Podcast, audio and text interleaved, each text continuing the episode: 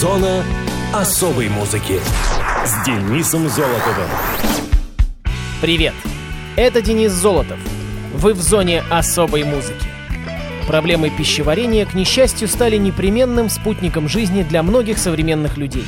Статистика указывает на 50-60% населения, как на людей, страдающих от нарушения работы и заболеваний органов пищеварительной системы. В крупных городах эта цифра увеличивается порой до 90%. Это связано с разными факторами, среди которых первоочередную роль играют неправильное питание, качество продуктов питания, вредные привычки, а также стрессовое состояние, испытываемое многими людьми практически постоянно. 29 мая отмечается Всемирный день здорового пищеварения, учрежденный в день принятия Устава Всемирной организации гастроэнтерологов ВОК в 1958 году. Инициируя ежегодное проведение этого дня, гастроэнтерологи всего мира пытались обратить внимание общества на проблемы нарушения пищеварения у человека, рост числа этих проблем, а также рост количества людей с подобными проблемами. Освещение этих вопросов, а также поиски эффективных методов профилактики и лечения нарушений и заболеваний пищеварительной системы – основная задача Всемирной организации гастроэнтерологов. Каждый год Всемирный день здорового пищеварения посвящен определенной теме, которую выбирает ВОК – в организации и проведении мероприятий, посвященных вопросам здорового пищеварения, принимают участие государственные и частные учреждения здравоохранения. Главная цель проводимых мероприятий – профилактика нарушений работы и заболеваний пищеварительной системы через ознакомительные наглядные пособия, обучающие семинары, а также консультирование специалистами и диагностику. Питание человека должно быть регулярным, разнообразным, полноценным и сбалансированным. Такое питание обезопасит человека от многих заболеваний и страданий, а активный образ жизни, умеренная физическая нагрузка и отказ от вредных привычек помогут сделать жизнь полноценной и яркой. Кушайте вкусно, но старайтесь сделать это правильно, дорогие радиослушатели. А теперь музыкальные даты и события четвертой недели мая. Мус-именинник. 25 мая 1958 года родился Пол Уэллер, британский рок-музыкант, автор песен, певец и гитарист, наибольшую известность получивший как фронтмен группы The Jam, в коммерческом отношении наиболее успешного коллектива первой волны британского панк-рока. Джон Уильям Уэллер родился в Уокинге, графство Сурой, Англия. В 16 лет он оставил школу, работал с отцом на стройке мойщиком окон. Игравший до этого в школьных группах, в 1975 году Уэллер вместе со своими друзьями Брюсом Фокстоном и Риком Баклером собрал собственный коллектив The Jam. Основное влияние на группу оказала эстетика английских модов, молодежного течения середины-конца 60-х годов. Это сказалось не только на имидже, но и на музыкальном направлении, в котором двигались The Jam. Одетые как будто только что сошли с лондонской улицы 1965 года, на первых порах Уэллер и компании исполняли кавер-версии песен The Kings, The Who и Small Faces. Со временем коллектив переключился на собственный репертуар, практически полностью состоявший из песен Уэллера. Несмотря на свою несколько архаичную музыкальную ориентацию, The Jam звучали все же жестче и агрессивнее своих прототипов, что помогло им без труда влиться в волну панк-групп в изобилии появившихся в 76-77 годах. Соединив в своем творчестве бескомпромиссность панка и поп-эстетику середины 60-х, The Jam за несколько лет существования добились невероятной популярности в Великобритании, став со временем культовой группой, продолжавшей и после своего распада оказывать влияние на многих британских рок-музыкантов. Немалую роль в успехе группы играли социально ориентированные тексты Уэллера, в которых романтика соседствовала с яростной критикой окружающей действительности. В 1982 году The Jam распались, и несколько месяцев спустя Уэллер собрал новую группу Style Council вместе с органистом Миком Телботом, ранее игравшим в The Merton Parkers. Фактически группа представляла собой творческий тандем Уэллер-Телбот. Остальные же музыканты приглашались на запись или для концертных выступлений, что делало состав невероятно мобильным и гибким. Новая группа Уэллера была ориентирована на исполнение гладкой, рафинированной поп-музыки с сильным влиянием стиля соул, джаза и американского ритм-н-блюза. В отличие от The Jam, Style Council были намного более успешными в коммерческом отношении. Хиты следовали один за другим, а альбомы расходились порой миллионными тиражами по всему миру. К этому времени относится и активная социально-политическая деятельность Уэллера. В середине 80-х он вместе с другими музыкантами принимал участие в движении «Красный клин», основанном певцом Билли Брэгом, и неоднократно передавал часть своих гонораров в фонд поддержки бастующих шахтеров.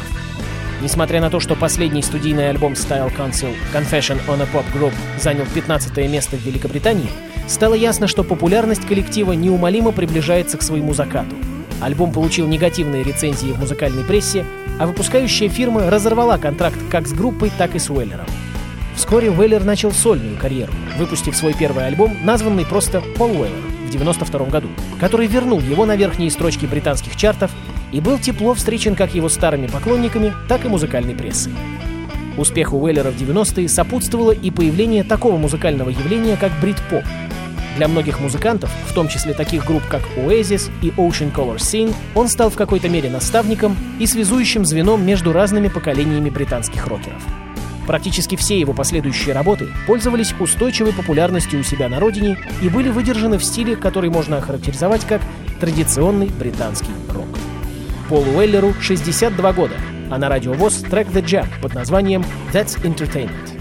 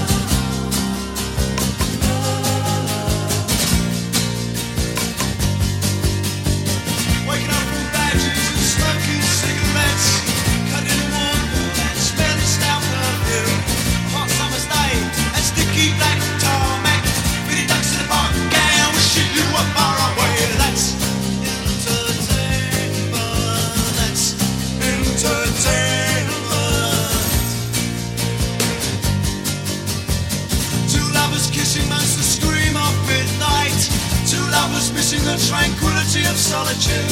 Getting a cab carriage, traveling on buses. Reading the graffiti about our slashed seats of fares I tell you that's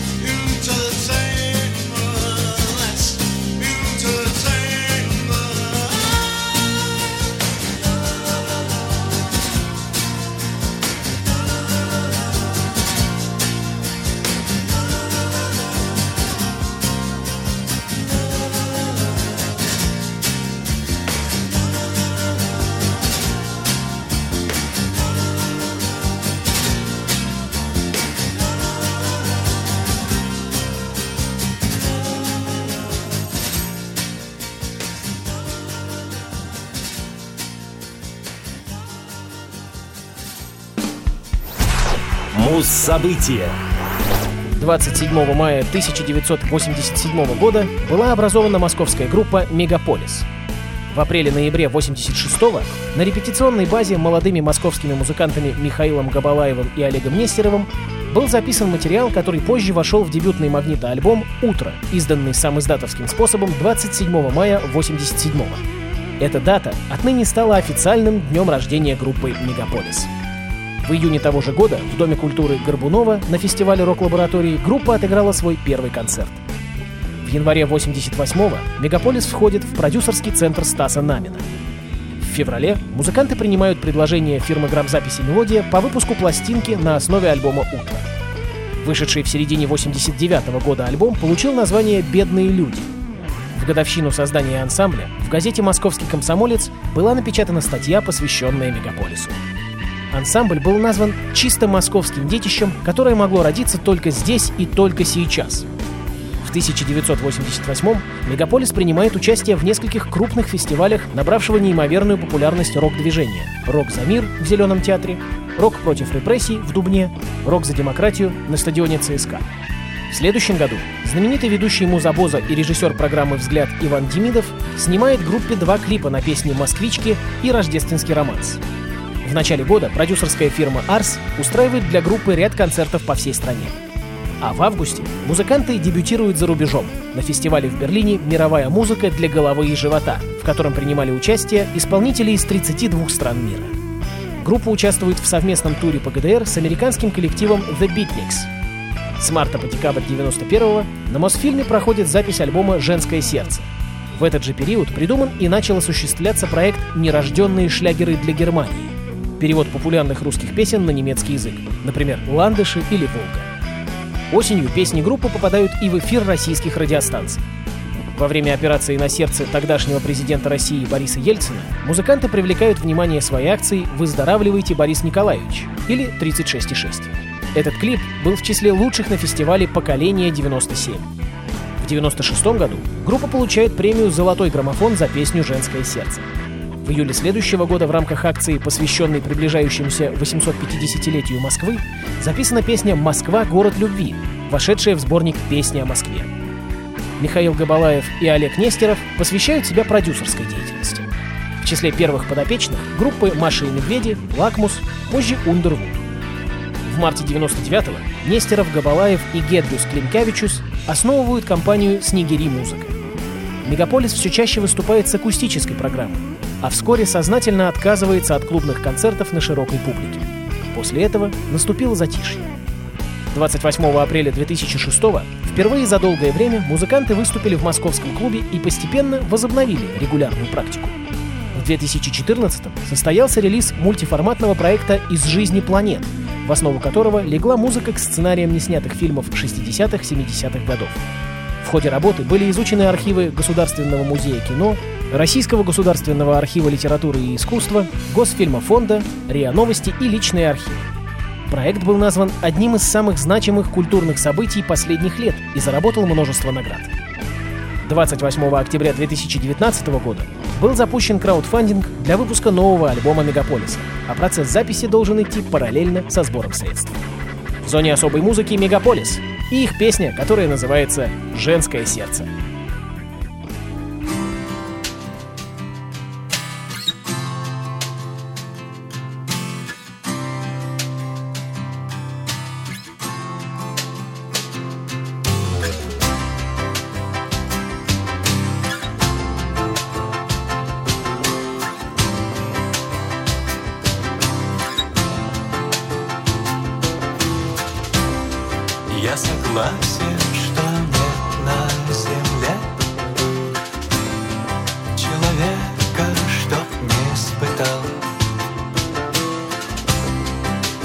created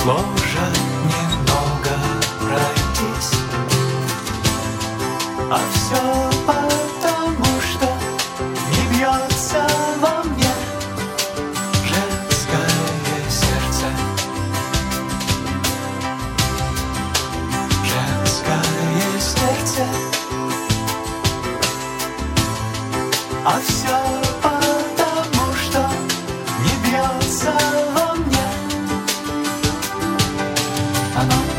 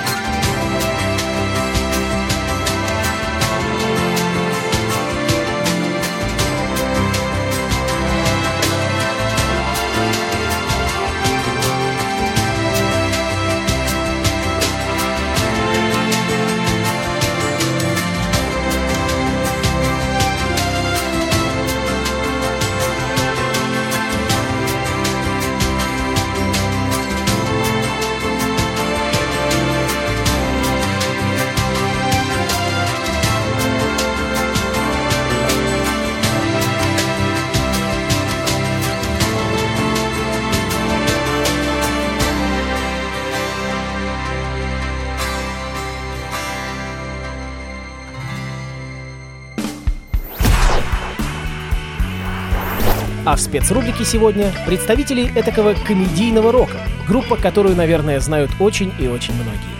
И группа эта «Жуки». «Жуки» — это советская и российская рок-группа, основанная в 1991 году. Основатель и руководитель проекта Валерий Жуков. В 1991 году уроженец сибирского города Бийска, учившийся в тот момент в Абакане, Жуков записал альбом «Окрошка» и поехал с ним в Москву на прослушивание. Сделать популярным свой альбом Жукову не удалось. Музыкант менял звукозаписывающие студии, но его группа так и не добилась широкого признания. В итоге, в ходе посещения одной из звукозаписывающих студий происходит встреча Валерия и барабанщика уже давно известной и гремевшей на всю страну группы «Браво» Павла Кузина. Результатом сотрудничества Кузина и Жукова стал альбом «До Луны пешком», записанный в 94-м. Но ни «Окрошка», ни «До Луны пешком» не были выпущены, так как не нашлось издателя. В 95-м, после знакомства Жукова с руководителем группы «Браво» Евгением Хафтаном, Валерий получает от последнего заказ на написание текстов к альбому «Браво» на перекрестках весны. Вклад Жукова в создание альбома оказался довольно солидным. Большинство песен, включая знаменитый хит «Этот город», принадлежат тандему Хафтан-Жуков. В 1996-м Валерий обновляет коллектив Жуков, и группа приступает к написанию третьего альбома.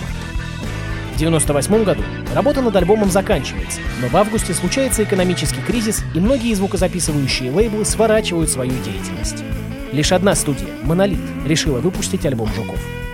В феврале 1999 года, после недолгих переговоров с «Монолитом», был подписан контракт на выпуск альбома, но студия не принимала активных действий по продвижению диска. С помощью Кузина одну из песен, давшую название альбому «Батарея», начинают ставить на нашем радио. На этом этапе к административной деятельности группы подключилась нынешний директор Жуков Ольга Шугалей. При ее деятельном участии в Минске режиссером Игорем Пашкевичем был снят первый видеоклип на песню «Батарейка». Первый вариант монтажа не устроил музыкантов, в результате чего клип дорабатывался в Москве. В качестве режиссера монтажа выступил Алексей Ивы. Он же впоследствии снял клип на песню «Влечение». Оба клипа попали на MTV Russia. Альбом «Жуков Батарейка» увидел свет осенью 1999 года. С этого момента к группе приходит широкая известность, начинаются гастрольные туры коллектива. Через некоторое время, с позволения Валерия Жукова, группа «Дискотека Авария» делает ремикс на песню «Влечение». Весной 2000-го состав коллектива становится окончательным. Тогда же записывается песня «Танкист», ставшая в одночасье хитом. В 2004 году был записан дуэт с профессором Лебединским «Комарики». Данная композиция надолго прописалась в эфире русского радио. После этого «Жуки уходят в тень», порадовав поклонников в 2007 году лишь песней «Зуб, я люблю тебя любую» и видеоклипом на нее. Следующее возникновение коллектива на горизонте шоу-бизнеса случилось весной 2011 когда песня «Разлюбила» появилась в эфире нашего радио, а затем и на русском радио. В июле «Жуки» выступили на главной сцене фестиваля нашего радио «Нашествие» и были тепло встречены публикой. В мае следующего года в эфире нашего радио зазвучала песня «Давай жениться». Группа снова уходит в тень, и лишь в 2014 году появляется в поле широкого зрения меломанов на фестивале «Ночь живых музыкантов» в Москве, в Крокус-Сити-Холле. В апреле 2018 состоялся релиз первой за 6 лет новой песни «Я не могу тебя не любить». В настоящее время группа ведет не слишком активную концертную деятельность, предпочитая корпоративные мероприятия открытым. Итак, в эфире «Жуки». Трек же будет называться просто «Танкист».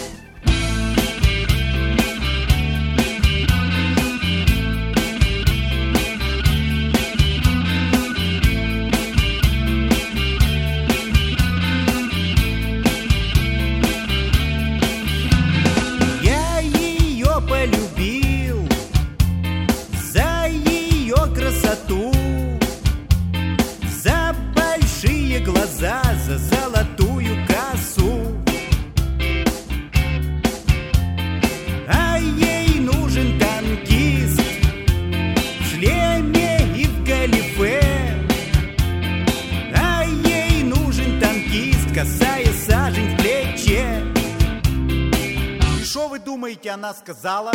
Да у тебя же мама педагог, да у тебя же папа пианист, да у тебя же все наоборот. Какой ты нафиг танкист?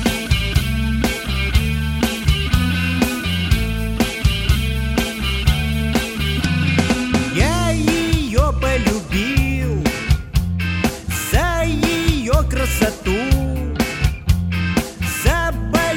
большие глаза, за золотую косу.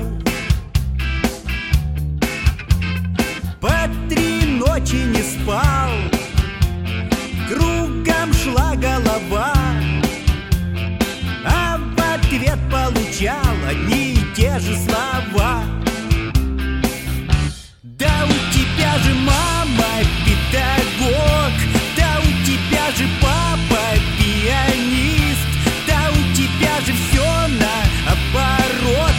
Какой ты нафиг танкист?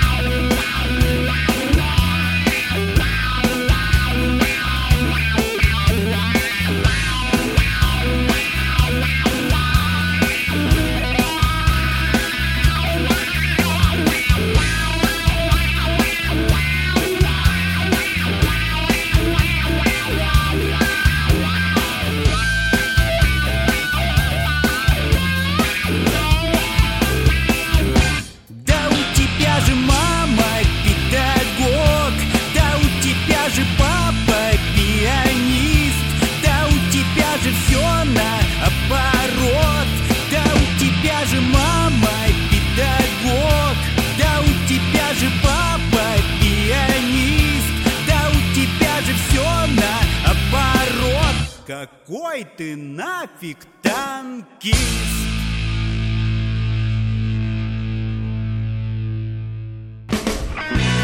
Зона особой музыки с Денисом Золотовым. Хочешь услышать о своем любимом исполнителе? Записывай адрес зона дефис музона собака яндекс.ру. А на сегодня все. Дышите глубже.